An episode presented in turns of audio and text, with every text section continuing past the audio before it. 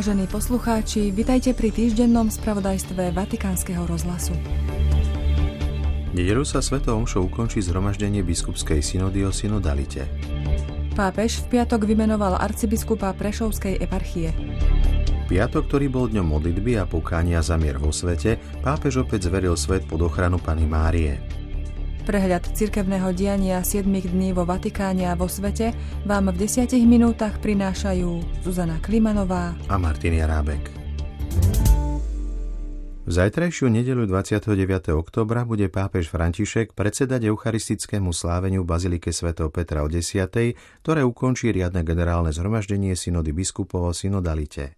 Synodálny proces však bude v cirkvi pokračovať aj naďalej – na zhromaždení, ktoré vo Vatikáne prebieha od 4. októbra, má Slovensko dvoch delegátov.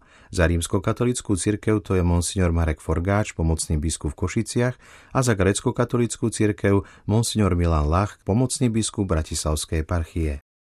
V stredu 25. októbra bol zverejnený list, ktorý účastníci zhromaždenia synody biskupov adresovali Božiemu ľudu. Ako píšu, svet, v ktorom žijeme a ktorý sme povolaní milovať a slúžiť mu aj v jeho protirečeniach, si od cirkvy vyžaduje posilnenie synergie vo všetkých oblastiach jej poslania. Účastníci synody zároveň zdôraznili potrebu cirkvy načúvať všetkým. V rovnaký deň pápež prehovoril k synodálnemu zhromaždeniu v Aule Pavla VI. Zopakoval, že cirkev má veľkú potrebu načúvať každému a zároveň vyzdvihol význam ženy v cirkvi, ktorá okrem iného aj odovzdáva vieru – Svetý otec tiež kritizoval excesy klerikalizmu, ktorý nazval bičom ničiacim svätý Boží ľud. Pápež František vymenoval za arcibiskupa Prešovskej eparchie vladyku Jozefa Jonáša Maxima, doterajšieho igumena, čiže predstaveného studického kláštora v Unive na Ukrajine a rodáka z farnosti Olšavica. Penso sempre Stále myslím na vážnu situáciu v Palestíne a Izraeli. Vyzývam k prepusteniu rukojemníkov a k prísunu humanitárnej pomoci do Gazy.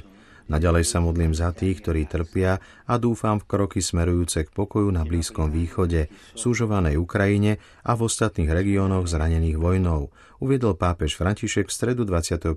októbra pri generálnej audiencii. Zamier apeloval aj v uplynulú nedeľu, pričom vyjadril bolesť nad bombardovaním anglikánskej nemocnice a gréckého pravoslavného chrámu. V piatok 27. októbra bol z vôle pápeža Františka osobitný deň pôstu, modlitby a pokánia za pokoj vo svete, ku ktorému pozval aj iné denominácie, náboženstvá i všetkých, ktorým záleží na miery vo svete – v bazilike svätého Petra pápež predsedal modlitbe ruženca a adorácií, pričom Panne Márii zveril osudu ľudstva. V modlitbe okrem iného prosil. Matka, žijeme v časoch temnoty. Prihováraj sa za náš svet v nebezpečenstve a zmetku. Nauč nás príjmať a starať sa o život, o každý ľudský život – a odmietať šialenstvo vojny, ktorá zasieva smrť a ničí budúcnosť. Vzývame milosrdenstvo, Matka milosrdenstva, vzývame pokoj, kráľovná pokoja. Otriasaj dušami tých, ktorí sú uväznení nenávisťou. Obráť tých, ktorí živia a podnecujú konflikty. Osúž slzy detí, ktoré teraz veľmi plačú. Pomôž osamelým a starým. Podopieraj zranených a chorých Ochraňuj tých, ktorí museli opustiť svoju vlast a blízkych.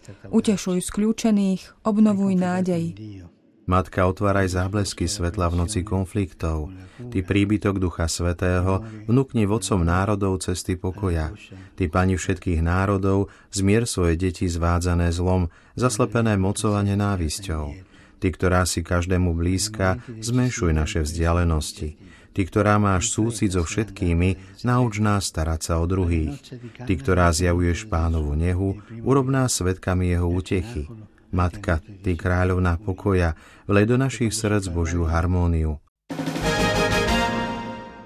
Štátny sekretár kardinál Parolin v odpovedi na otázky novinárov zopakoval postoj Svetej stolice ohľadom Izraela a Palestíny. Dva národy, dva štáty, jediné riešenie pre mierovú budúcnosť. Zároveň vysvetlil, že sa pracuje na možnom stretnutí pápeža s rodinami izraelských rukojemníkov a ubezpečil o pokračovaní humanitárnej činnosti Svetej stolice pre Ukrajinu. V katechéze počas stredajšej generálnej audiencie na námestí svätého Petra pápež František hovoril o svätých Cyrilovi a Metodovi ako o vzore apoštolskej horlivosti. Viera sa musí inkulturovať a kultúra evangelizovať, zdôraznil pápež, pričom vyzdvihol tri aspekty svedectva apoštolov Slovanov, ktorí sú spolupatronmi Európy. Jednotu, inkulturáciu a slobodu. Anzitutto l'unità, Poprvé jednota. V tom čase existovalo v Európe nerozdelené kresťanstvo, ktoré spoločne pracovalo na evangelizácii.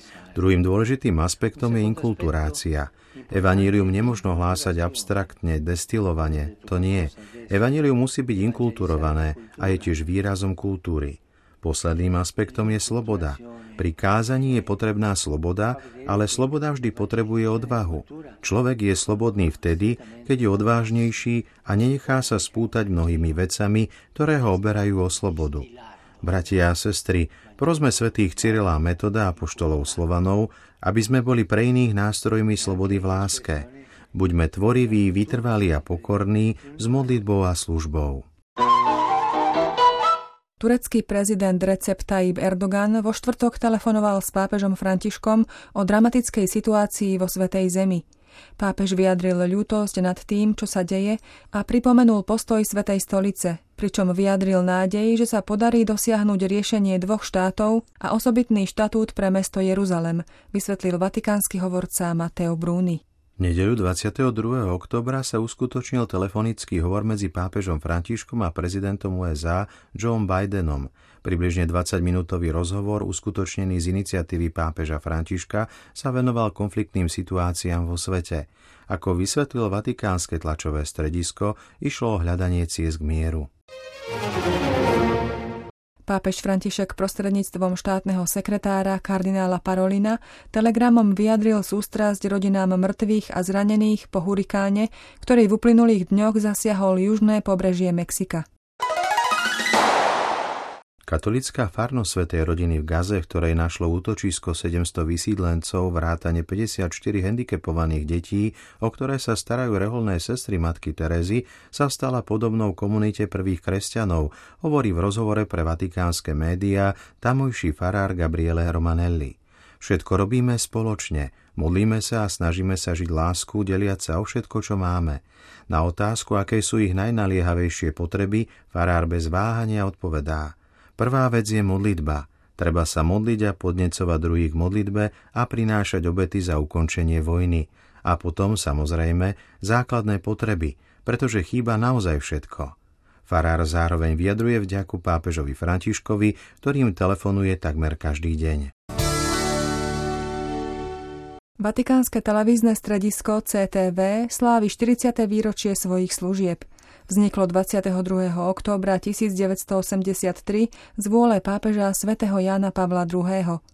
Najbližšou etapou, povedal súčasný riaditeľ Stefano D'Agostini, bude jubileum v roku 2025 s ohľadom na nové výrobné technológie a vysielacie platformy. Pri priestoroch Slovenského historického ústavu v Ríme sa v útorok 24. októbra uskutočnil seminár o výnimočnej osobnosti slovenských dejín o kňazovi monsignorovi Štefanovi Náhalkovi, tajomníkovi biskupa Vojtašáka, spoluzakladateľovi Slovenského ústavu svätých Cyrila Metoda v Ríme a Svetového kongresu Slovákov i organizátorovi náboženského a kultúrneho života slovenských katolíkov v zahraničí. Hovorí profesorka Emília Hrabovec. Nahalka pôsobil v Ríme v čase, kedy e, Slovensko nemalo vlastný štát e, a navyše nemalo ani slobodu, pretože to bolo v komunistickom období, čiže nemohlo mať ani vlastnú diplomáciu. Ani svetskú, ani církevnú. A nemohlo mať ani len vlastnú církevnú organizáciu v podobe církevnej provincie, konferenciu biskupov. To znamená, prakticky nemalo svoj hlas, ktorý by bol za persekvované Slovensko hovoril vo svete. A takýmto hlasom sa stala slovenská emigrácia a špeciálne slovenskí kňazi v diaspore sa stali takýmto hlasom pre nasledované cirkvy vo svete. Tak voči rímskej kúrii, Svetej stolici, ako voči celému svetu. No a Náhalka bol presne pre túto úlohu Bohom obdarený. Svoje schopnosti vedel pretaviť do akejsi neformálnej diplomatickej činnosti. To bol náš spravodajský prehľad 7 dní z Vatikánu. Do počutia o týždeň.